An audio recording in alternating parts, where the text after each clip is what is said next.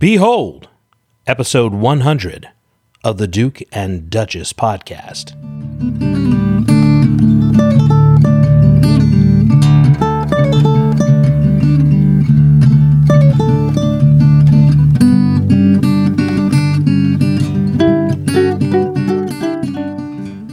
In this episode, we have a live recording of our Kingkiller Theories panel from Balticon 53.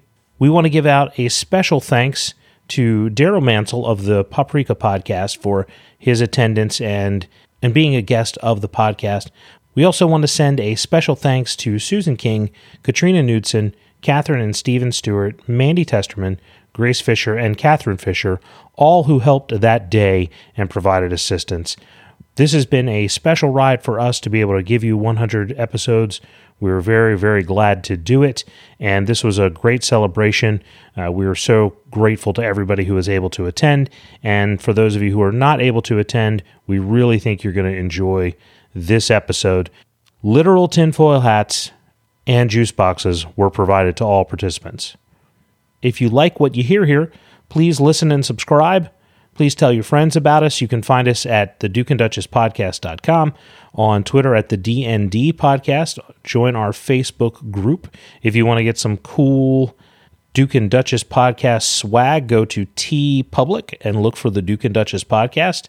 And without further ado, please enjoy episode 100, our live recording from Balticon 53.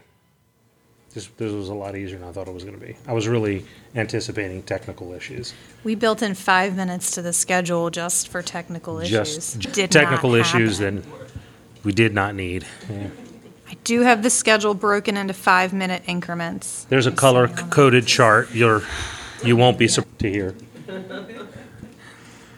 So how much tinfoil did you guys go through? Uh, two rolls. Two full rolls. That's yeah, it. we bought four. Yeah, you can make approximately 42 tinfoil hats out of two. So I guess 21 tinfoil hats per standard roll of Reynolds aluminum wrap. These are the things you find out. And now I will say that Chad was the faster tinfoil hat maker by a narrow margin. It's true. Yeah. But I feel like mine were higher quality.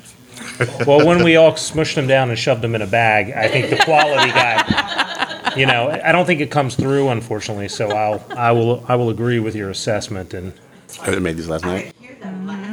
Like nine o'clock, I was like, "Why did you say we would make tinfoil hats?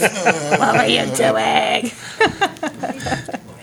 he was like, "They'll know I was joking." I was like, "They won't know you were joking." No, you put it out there, man. we put it in writing. It was You put in it in black, writing. writing. The put it in the did. black and white. So, so it had to happen. binding. Exactly. Yeah. I couldn't couldn't disappoint people. You know. So. so. I do think this is the trickiest room to find. Yeah, it was hard. especially because it says Pride of Baltimore 2 on the schedule. The door says Pride of Baltimore. There's n- this, but this is it. This is the only Pride of Baltimore room. Yeah. So Yeah, yeah. I was wondering where the one was. yeah, yeah. So it, it's only because I had another panel in here that I was like, oh, I know right where I'm going, but but but it took me a few minutes to figure it out. If I hadn't run into him, I'd be sitting down the fifth floor. Well, where are they? Yeah. you have your official Capri Sun, the unofficial sponsor of the Duke and Duchess. so we got to we have to make a some uh, designs for hats and shirts that have Reynolds wrap and Capri Sun. Capri Sun as the logo sponsors. Change it thirty percent. It's legal. Cathay Sun Oh, only comes in lemon lemon flavor. Mm. ready? Yeah. Yeah. Go ahead. Welcome to the Duke and Duchess podcast. Welcome back. I'm Chad. I'm Liz. And we have a special guest this time. Hey guys, it's me, Daryl. How you doing today? Hey, Daryl. So, and welcome to everybody here at Balticon. Say hello, everybody. yes. Yeah. So, There are 700 people in this room. Yes, 700 it's people. Epic. The crowd is electric.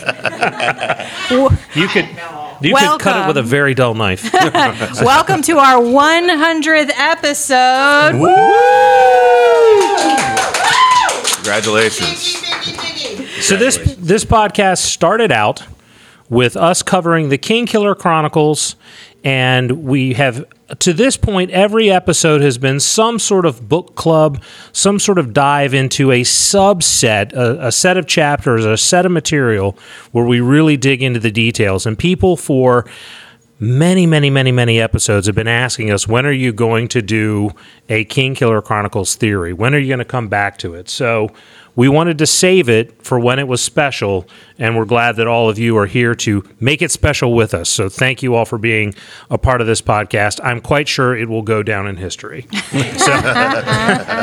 if only because I say so. So So we do have a special guest visiting us from the Poprika podcast. You want to introduce yourself? Yeah, uh, I'm Daryl. I am the uh, creator of the Poprika Podcast Network, which is all things pop culture, uh, movies, television, video games, anime, and all that kind of stuff. There's four shows on our network, and then another two behind our paywall, our Patreon wall. So if you're a fan of all things pop culture, man, go ahead and uh, check out Poprika. It's like paprika with an O instead of an A, uh, where Very all spicy. podcasts are downloaded. that's right. Absolutely. Yeah.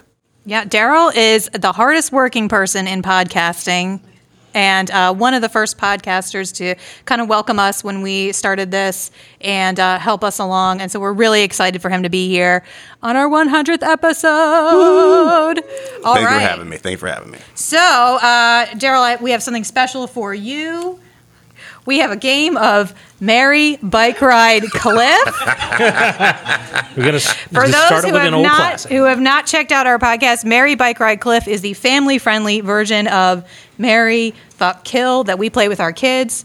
Um, so I will give Daryl three people, and he has to tell me who he would marry, who he would go on a bike ride with, and who he would push off a cliff. So this is the Mary Bike Ride Cliff University Broads edition. All right. So Mary Bike Ride Cliff with Mola, Okay. Fela, Okay. and Debbie. And Devi. Debbie. All right, so here's what I'm gonna do. I'm gonna loan, get my loan from Debbie and push her off a cliff, so I don't have to pay that back anymore. I don't have to worry about that. Then I'm good. That leaves me with Mola and who else? Fela. That's a rough one, man. I feel like Fela, she she's she's with you through thick and thin. Um, if I remember correctly, Fela switched places with Kvothe when it was university time when uh, when Ambrose poisoned him. That that shows you that shows you some loyalty right there. I'm marrying Fela. And then uh, me and Mola are going for a nice little bike ride, I think. Nice. Yeah. I think the only option with Debbie is either Mary or Cliff. There's That's no, right. There is no bike riding. there's riding. no in Fel- between. Debbie. Yeah, mm, mm, mm, she's you're either you're either hitching that to your wagon for life, or you're shoving it off the cliff. There's no, there's no, there's no other way around it. Absolutely. Yeah, there's no, there's no telling what's going to happen during that bike ride. or what's going to happen after the bike ride. For my own safety, she must go. Exactly. So we like to start off by pretending to kill female characters. That's Let's not take this out of context. oh, Chad. okay. I'm sorry. Go ahead. Sorry. So we got a, a, a number of theories, uh, kind of general theories to get through. Um, we'll try and spend a couple minutes on each one. Um, because we are recording a podcast, if anyone has a comment or whatever, we'll repeat your comment so that it can be recorded through the ages for posterity. Um, but the first one, I think, one of the, the most overarching mystery that we have in the series is what happened to Kvothe to turn him into Kote? Are they the same person even? And um, what what happened to make that transition? So it's funny. We were just talking with um, August Grappin, who was in here, who wanted to be and was planning on being a part of this panel, but unfortunately could not uh, because of a of a book uh, that's coming out uh, that she's going to be involved in. So, so we were just talking about it, and we both sort of agreed that there's some weird time stuff going on in this book that we haven't this series that we haven't quite put our fingers on yet. That we have, you know, Kote being of a sim, you know, younger somehow than Devan, uh, the, the chronicler, and yet having read his books at a young age. And there's some weird stuff going on that we that we don't quite get. I think he's a lot older than we've anticipated. I do think that the Kote that we see is Kvothe, but I think it's not the fully baked personality that we've got. I, I don't know if I if I'm gonna go down the road of his alter ego is you know parked in one of the boxes somewhere. Um, but I think you know he's he's somebody who we start from the beginning with we know it's going to be tragic. Uh, the thing that I really think, and I, and I hope this doesn't dip into anybody else's theory, I think the the primary tragedy in his life is that he's going to get end up being betrayed by Denna at the point when they finally get that da- those damn ships to come together. He's going to end up getting betrayed by her, and I think he kills Simmon. Ooh, that's That rough. hurts my heart. That's rough. that hurts my heart. That's I think that's the core tragedy to me that the king that gets killed is Simmon. Daryl? Uh, I definitely think that Kvothe and Kote are the same person. I think the radical difference between the two is just the fact that he knows he broke the world, uh, or at least he thinks he broke the world. I think Kvothe has a way of of shouldering responsibility for things you know that that he may or may not have done, but he, he takes everything very personal, down to the bones. So whether or not he directly broke the world or did something that ended up leading to that, he he thinks it is all on him. Um, as far as killing Simmon, I think he is going to be forced to kill Denna. I think that's something that's going to be uh, that that is the one thing I could think of that will completely break his his spirits. Um, so less maybe him hiding out from people, which we do know there's a bounty on his head still, but more just slinking away to to kind of whisk away in shame. Um, I think those are the two things: him inadvertently breaking the world to the the crappy state that it's in now, and being put in a position where he is forced to kill her. Um, so my theory, and adjust your tinfoil for this one. Um, my theory is that Kvothe did did something happened where he lost Denna and killed the king. You know, whatever the stones went cracky cracky, and um, he went to Auri to help her for her to help hide him, and he changed his name. And um, in changing his true name, he lost part of his power. And I think that's what's locked in his chest. His true name? His true name. Okay. Yup. I like it. Yeah. We Yeah. got a whole what's in the box section. We so do. pull I don't it- want to get pull into it that back, too much. I don't want to get into that too much. Okay, so uh, you know, kind of the second big one is what's the deal with Denna? What what is she up to? It, you know, on a scale of one to ten, how big of a hoe is Denna? Man, I mean, This is- Denna lovers, raise your hand. Denna Denna haters, raise the other hand. I'm the okay, I'm in you're the right. lovers category, so I want I have transitioned from being a hater to uh, more neutral. My first Really? read through, I was like, man, this chick is the worst. uh, but, you know, I tried to look at things through, well, what we know of her through her eyes uh, on my second reread through. And uh, having discussed a couple things with my girlfriend who's reading the books for the first time now, um, I can appreciate the character more. Uh, It's it's maddeningly frustrating that it's very convenient that she pops up in point A to point B. Uh, like that's too convenient. That's, that's Dickens kind of convenient Yeah, right yeah, there. yeah. It's- I, I, I think it is by design.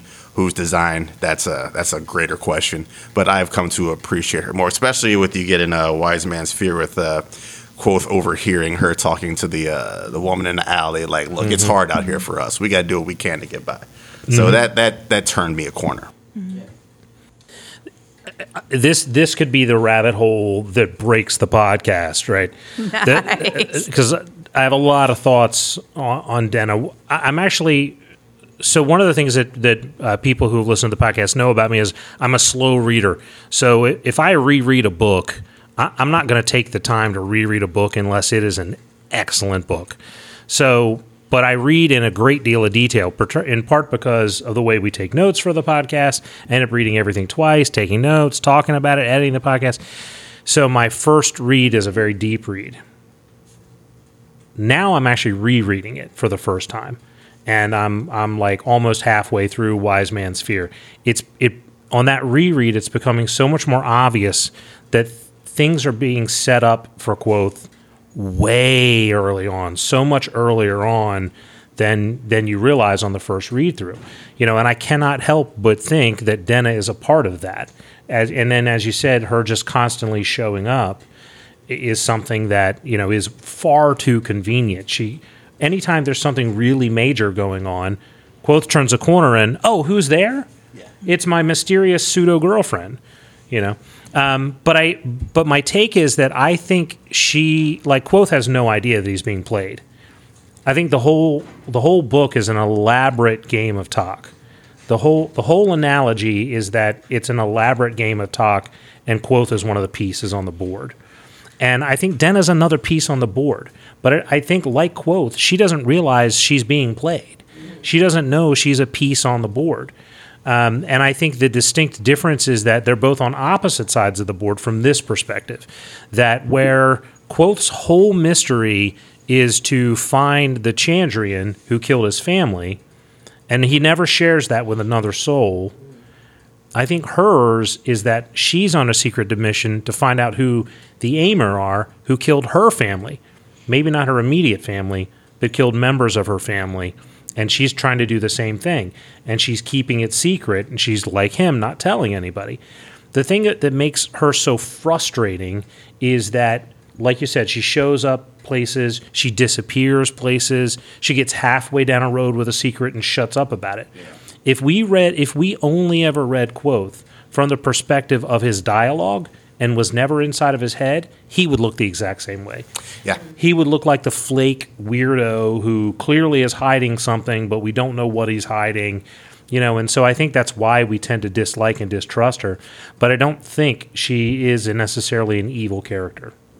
Yeah, when I start looking at it from that perspective, because my my girlfriend said the same thing. She's like, look at it from Denna's perspective. They set up dates, he doesn't show up. Of course, you know, we don't know he's busy saving somebody in a fire or something like that, or whatever the case may be, or he's got to scamper off because he's found a little clue of something. Uh, yeah, he looks very untrustworthy and yeah, and, and flaky from Denna's perspective. So when I I take that into effect, yeah, and she's she does not deserve half the hate that she gets on on the onlines. But then again, that's true of ninety nine percent of female characters. Yeah. Yeah, true.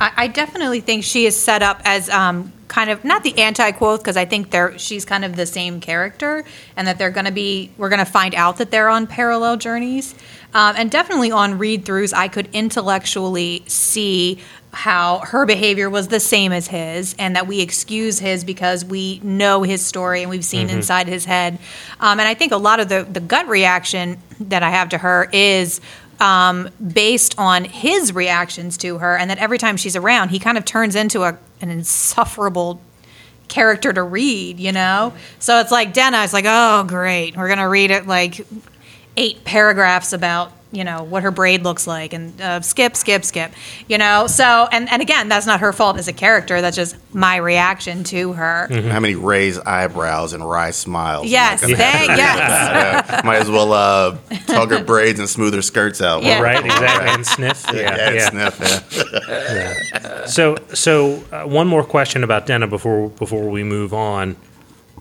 Yes or no? Denna is secretly a Yllish princess. No. Yes. Yes. Have a good night, everybody. that is my time here. I, I don't think she is. I think that those braids are being used for a purpose. Uh, something I did not pick up on until I listened to the Duke and Duchess podcast. Oh, fantastic. Uh, yeah, I think those that someone has taught her how to use those braids because she's constantly looking for for ways to learn magic. Right? We've seen her on a couple, a handful of times. With, talk to me about Sygaldry or or what happens with this and this. Uh, I think someone is on the low. Probably her master Ash is teaching her something. Uh, whether he's molding and shaping her for something under the guise of yeah, I'll teach you a little something. That of course remains to be determined. But I think that uh, I don't think she's a Yllish princess, but I think she knows how to use those braids effectively for sending coded messages, for spying, whatever the case may be. So, so my theory about that came because it fits so conveniently with so many other things. The reason why I've been backing off of it in this reread is because it does sort of show up. All those things show up after she first meets Master Ash. Prior to that point, there's no braids. There's no. There's nothing like that, uh, which kind of flies in the face of my theory. But I don't like that, so I'm sticking to it for now. For now. So that brings us really nicely to the next kind of big question: Who is Master Ash?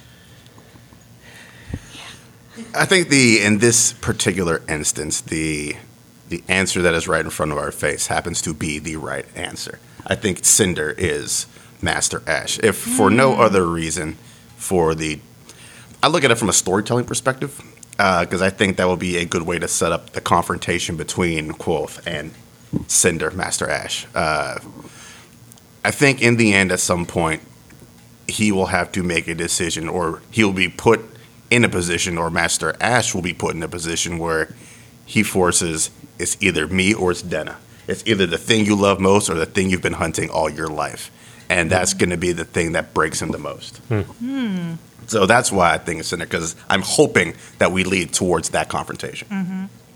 Now, I'm, I don't want to assume, so I'm going to ask. Cinder is Braden. Yes. I think it's all one person. I, I do as well. I, I mean, it wouldn't stun me if he's laid the groundwork and we find out that's not what it is and he defies that convention. But I'm with you. I, I think not everything has to have 80 layers to be satisfying. And I, and I do think the Braden equals Ash equals Cinder thing is true. Yeah. Yeah, that's the. I think that's the uh, that's the problem with spanning your books too long. Is uh, after a while, certain theories we just take as concrete fact, and when those things are revealed, it's not a big reveal. Uh, R plus L equals J for all you uh, Song of Ice and Fire people.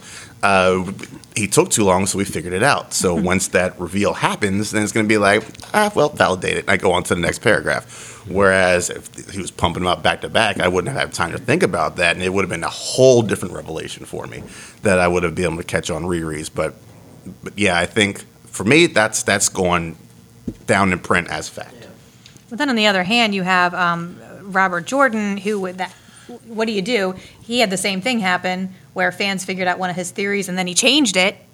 Yeah. And then uh, w- we were all really pissed. It was really- so, like, you're danged if you do, if you damned if you don't. Yeah, I think it, you, you you set out to tell your story. You tell your story regardless Yeah. of what happens. Yeah. One thing George R. R. Martin said, and I know we're not talking about A Song of Ice and Fire, but uh, when people were giving him a hard time about releasing the book so slowly, he's like, I'm not writing the books right now for right now. I'm writing them so that they can go down in history, mm-hmm. you know, and for the people who will pick up these books for the first time in 2037. You know, and I think when you pick up the books and, you know, Kingkiller Chronicle for the first time in 2037, you're going to get something that's amazing and satisfying, mm-hmm. and you're not going to pick up on the R plus L equals J, or at least not as rock solid as, as the contemporaries have. Yeah. True, true, true. So I'm Camp Ashes Braden, but I am Camp. They're separate people. He's not Cinder. Um, for me, that hasn't. That's not concrete. But I do think that we're going to find out that Braden is uh, an agent of the Chandrian, and I think that the Amyr and the Chandrian have, um, you know, like underlings out there doing their business, and I think that's one of the most fun things is trying to figure out who's on what team. Yeah, I mean, I, it's. I'm convinced that Master Ash is Braden 100. percent I'm not convinced that Ash, that Master Ash is also Cinder. I do th- like it from a storytelling perspective, which is why I, I want to go with it. Um, but if that is the case, then that means that Braden has some sort of ability to shapeshift, which is not. Uh, I mean, certainly not out of the realm of possibility in these books uh, by any stretch, but it's not something I think that's been seen to this point. No, it's that's not established as. But I mean, they can certainly do a lot of crazy stuff. But yeah, shapeshifting hasn't really been established as as part of the powers. That's true. That's very true. Yeah, and I only say that because of when he saw Cinder from a distance. He had seen Braden recently, and he was close enough that he would have recognized Recognized. him. Well, yeah. Cinder is described as having completely black eyes as well. Like, no, it's not. He's not someone who blends in. Well, he I've couldn't always- like saunter into the Eolian and be like, "Hey, Well, Yeah. part of the re- and this is where it all gets very murky for me is uh, like re- reading through that part of the series. I always took it that the Chandrian could shapeshift to blend in to the normal population. So, so I don't know. I'm very much up in the air about it. I do like that. so what's their plan? Oh, What's their plan?" Honestly, I think I think the plan for the Chandrian is to go to sleep. I think it's to be it's to be released. Yeah, the sweet release of death. Absolutely, I think that's what they're after. What we all get uh, Friday. Friday at about like 12 p.m. Um, I think, uh, yeah, that that is uh, Haliax's, you know, curse with immortality. It, it sounds cool. And after a while, hey, no, I think he longs for death, and I think the way that he is going to bring about that death is the destruction of the world. I also think, which ties into my overall larger theory, I think that the tool that he will use to destroy the everything is by bringing down the moon. I think the name of the moon is what is locked in somebody's box. One of them. Yeah, one, of them. One of them. Yeah, one of them. One of them lock boxes. Yeah, I think. Uh, I think he that he is using the Chandrian to help him destroy everything by bringing down the moon. Is my overall theory. Hmm, I like that. I like it. So who? So we have a lot. We've had a lot of speculation on the podcast and other places. Who's an Amyr? Who's a Chandrian? Who's who's on what team? Do we think? So I'm going to contradict myself on the Chandrian front because as much as I don't think Denna is an evil character, as I go through and I reread, I could also equally see it turning out that Denna is a Chandrian. There is the one female Chandrian. That's right. Now I don't know. I don't think any. I don't think there was any descriptions or any of the pictures or anything that were detailed enough to tell us one way or the other Right. um, if it looks like her or doesn't look like her. I would say that's pretty darn tinfoily, uh, but um, but that's one of my that's one of my more tinfoil theories. I think she's more than likely to be an agent of the Chandrian than uh, Chandrian herself. On the Amyr side, I think the the obvious one is another one of those. I think the obvious one is the right one. Lorren Agreed. is is he. I think he has a bit of a clue of what Kvothe is up to, or at least he knows he's rooting around for something other than children's stories.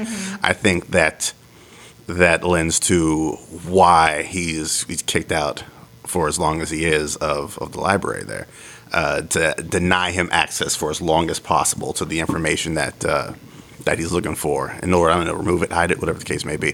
Uh, Scarpi I think is also uh, Amyr and as far as I know those are the only two that I can think of that would that would fit that purpose My only other so there's a couple of other possible Amyr that I'll put out there, um, and I'll say Caudicus and Dagon.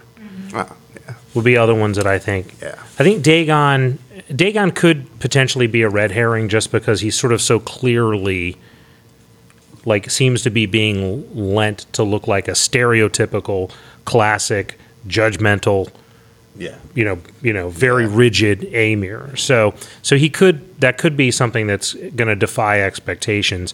But I think that the Amyr have a lot of interest in what Mayor Alveron is is uh, doing, and also we have the information from the Cthaeh telling us that somebody in that in that castle building, whatever you want to call it, is an is an Amyr. Yeah. Uh, the, the Caudicus thing is very puzzling to me because if because he could have easily killed the mayor if that's what they wanted to do, and yet that wasn't what he did. He simply wanted to keep him weak and unable to have an heir.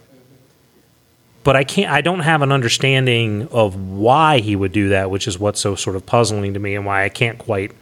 I haven't quite been able to figure that out yet. But I. But I think there are two other candidates. What do we think about Puppet? I think Puppet is, is a student who was cracked. I, I see him as being very similar to Auri in that maybe he started to touch on not just naming but shaping. And um, that's why he is allowed to have candles in the amongst the scrolls because no one can stop him, and he's just kind of allowed to exist down there. I mean yeah I really don't give Puppet much thought But I, I think that um,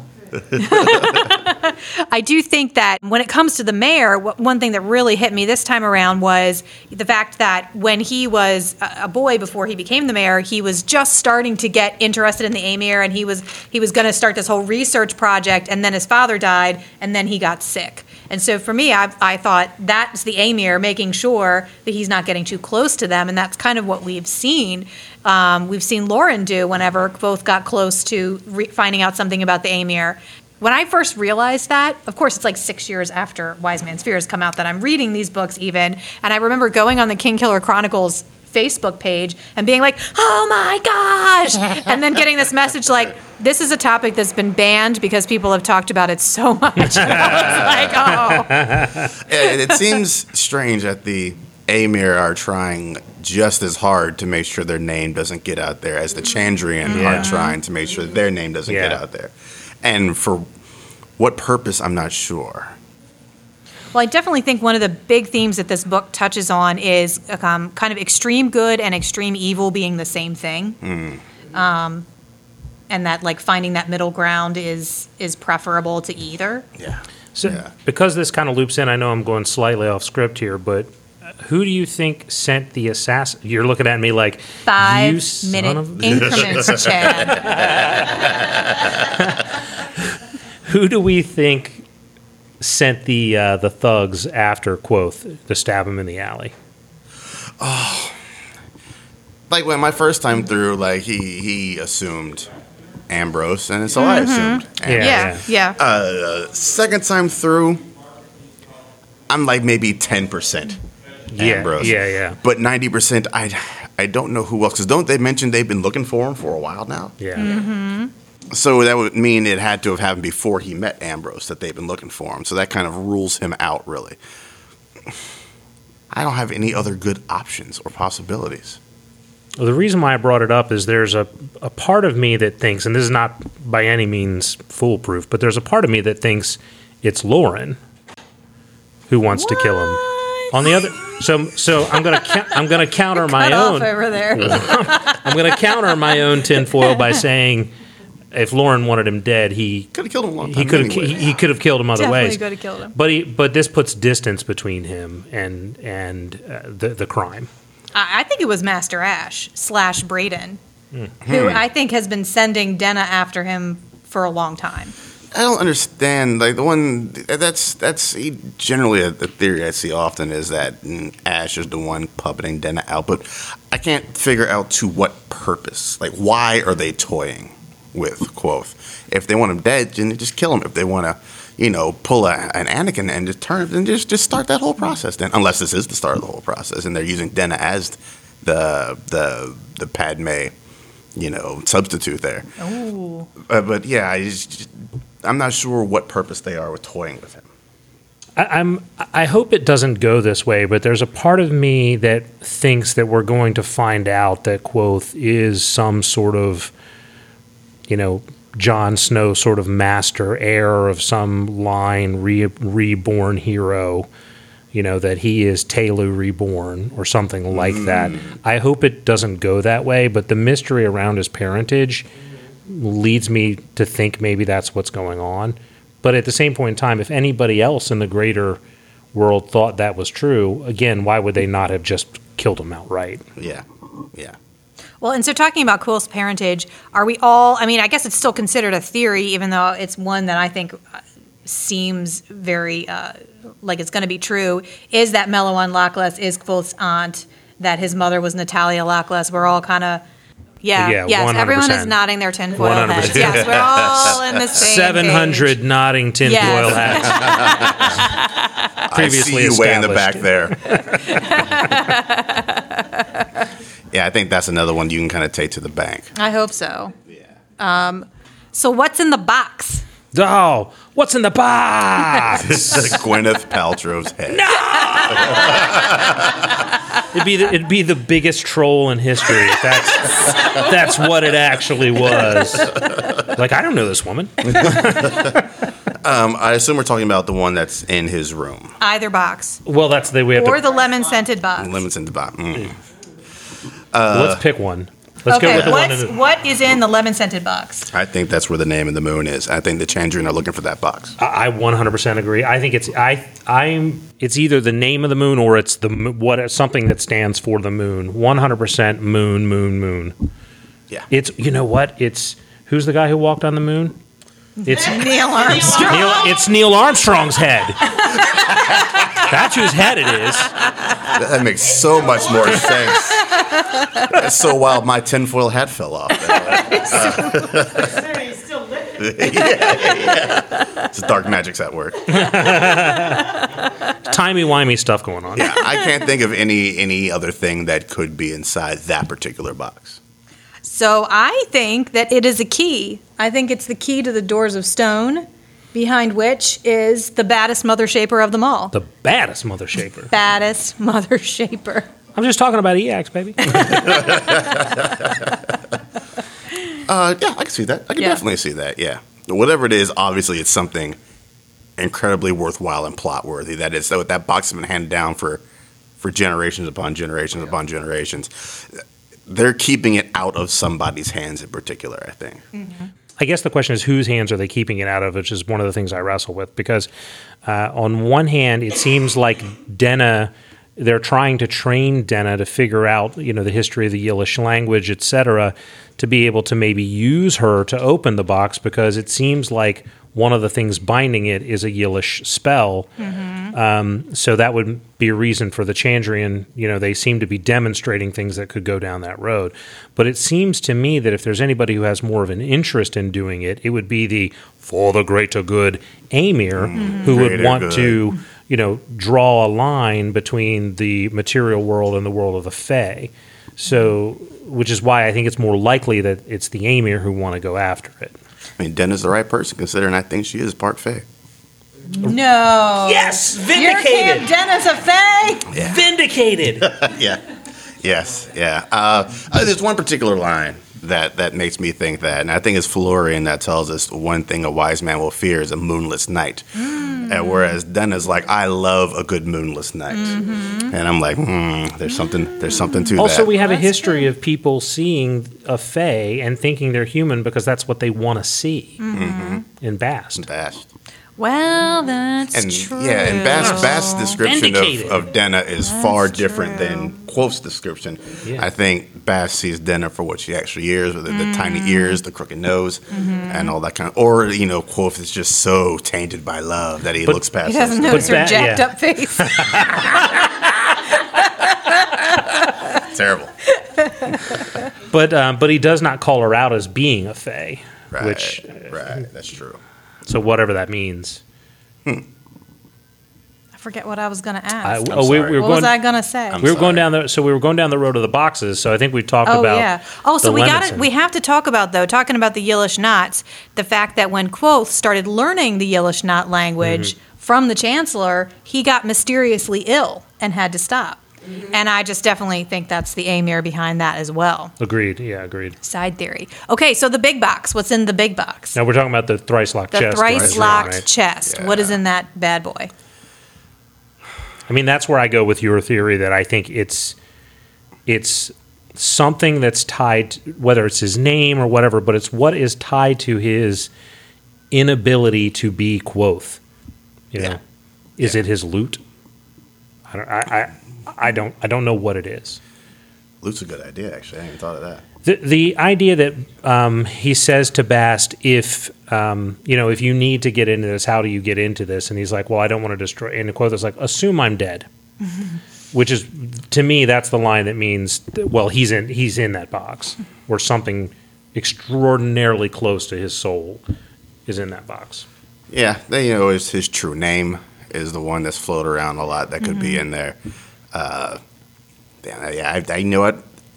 The loot's in there too. I'm going with that. Yeah, the loot's I think in his there. cloak is in there too. Yes. All his stuff, all his magic stuff is in there. yeah, I was trying to wonder if, because it's been a while since I reread Wise Man's Fear, of if we find out what's happened to that cloak, or if we have any kind of. But yeah, think so. that's- Yeah, I, don't I think so. he has it at the end of the book. Yeah. So yeah, that's that bad boy's in there too. Mm-hmm. We did they ever give any dimensions on this box? Do we know? Like I don't recall. we're talking like a, a suitcase. Four We're a cubits by jewelry four box? No. I think it's like chest size. It's like the end of his bed. Footlocker Yeah. locker So, size, Foot Locker. Okay. Yeah. which is part right. of why I think it's the loot because that would that could hold. be the appropriate size. Yeah. Or Denna.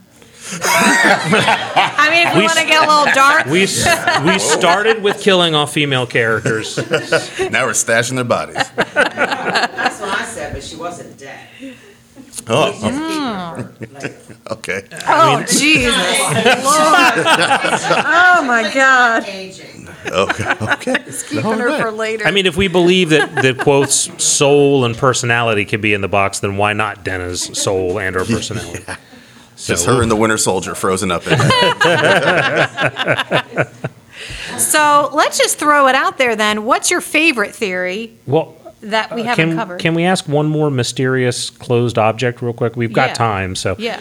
Uh, so we we talked about the boxes. What's behind the the doors of wood? Not these doors of wood. Oh, That's the another library? room. What's behind the doors of stone in the library? More books. Yeah. I think yes. it is. I, I, The said map? think, I think it is everything that we have chronicled on the Chandrian and Amyr are locked behind those doors. Oh, Oh, good good call. call. I changed Yeah. my theory to that.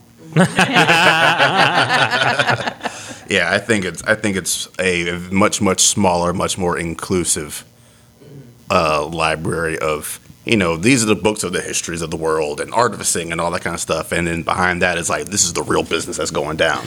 Yeah, I mean, I think one of the things that I think goes to that theory is we talk in the sort of the levels in the university, right? Of we've got a a seer, we've got a listener, we've got somebody who can name, but then sort of what seems to be the ultimate level is shaping, and the the magic in the university is clearly it's like something's changed it's dying out you know and Elodin is like you know the last like real powerful namer but there's and eh, with the possible exception of puppet there's nobody who's going down that road of shaping. So maybe there are those secrets that and it would if you if you had those abilities wouldn't wouldn't you lock it away Heck yeah, yeah.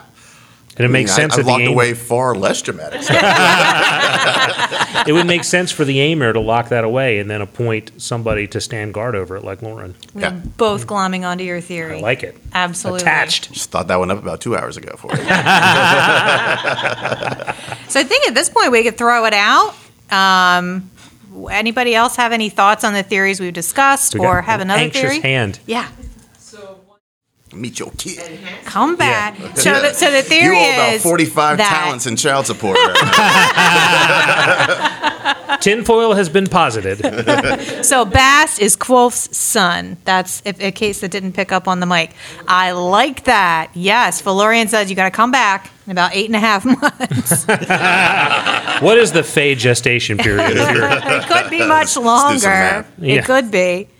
I So- think on the doors of stone in the library, I, I agree with Daryl. But I also think on the other side is that, because when you go into the Fae land, into the Fae, there's the doors of stone in there too. Remember, in the cave, there's the doors of stone. They're gonna open up into the library. okay, little portal business there. Oh, Yeah. nice. So that the doors of the doors in the library lead into Fae. I like that. Yes. Uh, one of the characters I find very interesting is Auri. Yes. I don't think she's just somebody who's cracked. No. Uh, she's obviously involved in this, and whether she's somebody who was trying to research into something similar like the Amyr, or the Chandrian, and they got to her, or if she was maybe an Amyr herself, was why she might be why she has a little Amyr token. Hmm. Oh, so Auri might be an Amyr or something Or more was than an just a Amyr. cracked Yeah. student. Yeah. Yes. I actually always thought she might be a Chandrian, tragically, uh, because there is that woman, Silent Come, Silent Go. Chandrian. Good one. Oh, I just got chills that Auri might be a Chandrian. Yes. I, I don't mean, think. Yeah, I don't think there's any doubt that Auri is more than she appears t- to be. I've always wondered, and Auri's interesting to me because she's a vision, not. She's a vision into potentially what is sort of the the greater history of the university in general, and why does there appear to be this almost entire city sunk underneath of the university that is larger and more complicated than than what we see that's above it. You know, so the university is almost the tip of an iceberg. You know, there's a um, I don't think I've made this up. Uh, I believe I read this somewhere. The idea that Auri is a shaper and that what's underneath of the university may not be a history. It may be her what she has imagined into being. That she has built around herself. Oh, I never thought of that, but that's, that's a good theory. We've got evidence she's at least a, a name that if you look at uh, the Slow Regard of Silent Things. Absolutely, yeah. Right. yeah. Absolutely. And, and something more than a namer because of the way she's able to make, just bring things out of existence. It changes all the time. It's always changing. Yeah. Yeah, do we? Ha- yeah, it seems like it does change. It's just part of what leads me to think that might be real. Uh, Does anybody? Know, I mean, clearly her name and the fact that Kvothe called her Auri is of significance. Though I haven't, I, I haven't heard any theories that I know of about what's significant about the name. We know that Kvothe has a knack for naming things. You know, that's something that's true to them. Does anybody know or have any theories about what the name Auri means? It's In Hebrew, it's it's a- lion. It's a Oh, I like Oh, that. okay. it's a one line in the book. I've struggled to find uh, go back and find where it is and which one it is, but I remember seeing that um, there was a Princess Ariel Yep. Yeah. that Yeah. disappeared uh, from the I think from the university. So So the two Hmm. things that were said was that uh, she could potentially be Princess Ariel, which I do remember reading that. And did you say it was Hebrew for lion? yes. Hebrew for the word lion. Ah, that's interesting. Ariana is a pagan goddess. Okay, Hmm. Okay. Okay. that could certainly jive as well, for sure. I wouldn't put it past Rothfuss to sneak a little bit of that stuff in there. Yeah. Mm-hmm. Yeah. Which the Fae is something that, you know, is not, he didn't create that word. And I think it's interesting that he likes, that Rothfuss likes to play with language. Uh, one of the things I thought was it's a kind of a little thing, but they're talking about the idea or the concept of vintages in wine. You know, and they say, well, technically this is not a vintage because it's not from Vint you know and i think it i think it just shows the way that he likes to to bridge real world language into sort of his world whether there's anything to that or whether it's a throwaway line i guess we'll in eight or nine years we'll figure that out sorry, sorry. I don't know if it applies, but um, Ari is generally in Hebrew a male name. okay so ari in hebrew is a male name okay Yeah, that makes sense. Interesting. He was first. Then he was you. he was first yeah So the, the other thing, the other question I always have reading these books is, is Kvothe an un, a unreliable narrator? Yes. How much of the story applies? Yes. 100% unreliable. yeah Raise yeah, your so- hand if you think Kvothe is an unreliable narrator. Ah, they have 700 people just raise their hands. yeah, I I certainly it's it's interesting because we have that sort of dual narrative of we have him telling the story, but then when he's in the present quote present tense, it's a third party you know narrator. So that always makes it a little bit sh- a little bit weird as to what what are we getting. But but it's undeniable that when we're back you know at the university and uh, you know in that we're definitely getting Kvothe's perspective. And I don't think there's a question that he's an unreliable narrator. I mean, at his heart, he is a storyteller. I think everything he's told is has happened, and he punches it up a little bit as well. I don't think it wouldn't shock me at all if you know we find out something down the road that a lot that a huge chunk of what we're reading is lies. Not at all, because uh, one of the things that I wrestled with when we first started reading this book, you know, is Kvothe is our our hero, but he shows behavior constantly that's deceitful or he's constantly stealing things. He's constantly lying. The things he does to some of the other boys in in Tarbean I, I'm not saying that I wouldn't have done the same thing, but he, I mean, he is not a gentle lamb. He is not a paladin. Like it's not who he is. Well, I don't think he's ever made himself out to be that either. True. Uh, I mean, living in Tarbean, it, that's it's everyday struggle right there to survive. So those those like kinds of Baltimore things, struggle. yeah, yeah, he's, he slept on Lombard Street. Yeah, yeah. uh, yeah. I think uh, he's he. I don't think he's ever presented himself as being the hero of the story. He's presented himself as being just the center of his story. Yeah, I would agree. And again, it comes back to that theme of of extreme good, extreme evil, and everything that falls in between, and all the human stories that fall in between. And um, you know, I, I think a lot of the I don't want to say religious, but the religious aspects, and when when they talk about the faith, and um, you know, there's it addresses the idea that um, there's a lot of gray. And you know the story where he is in Tarbean and he's freezing in the snowbank, and it's um, it's the devil, someone dressed as the devil who comes and saves him. Um, I think that's that's a very like telling of what the overall theme of this book is. Yeah, absolutely, You know, yeah. it's that there there isn't really a, a good a good guy and a bad guy in all of this. It's just the the human stories that are there. Yeah, absolutely. I would agree with that.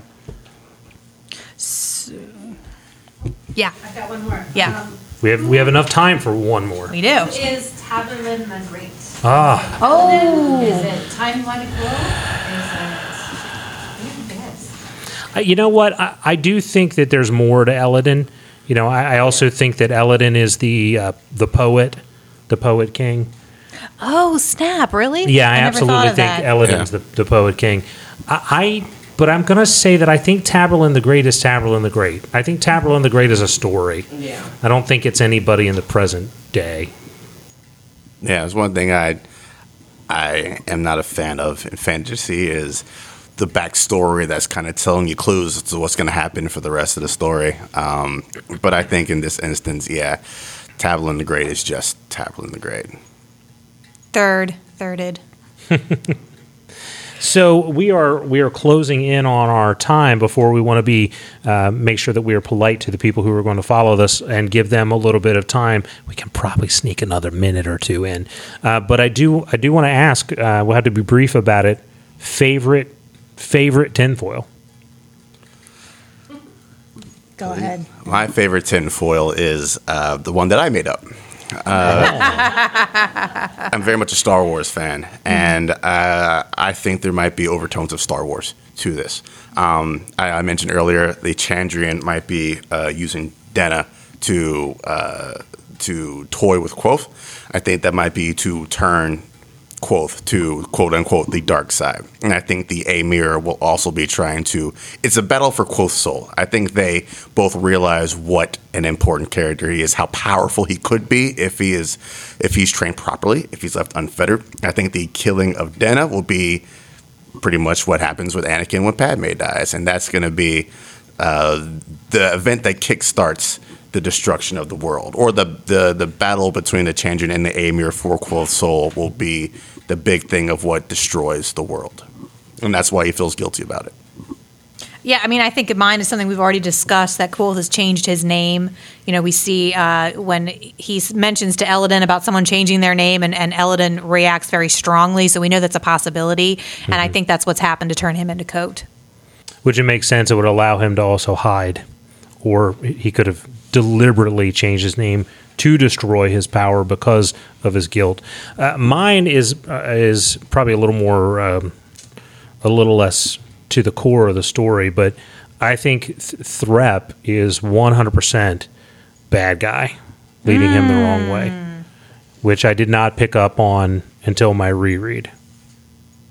So The rep is no good, huh? Threpe is no good. All right. Actively keeping patrons away from him. Is that what you're? Act, yeah, absolutely, Okay. and sending sending him on a boat with people who would deliberately sabotage it, and That is know. not looking good for Threpe. You're yeah, right. I, I 100% think think Threpe is standing in the way of him um, finding whatever it is that is going to be his overall destiny.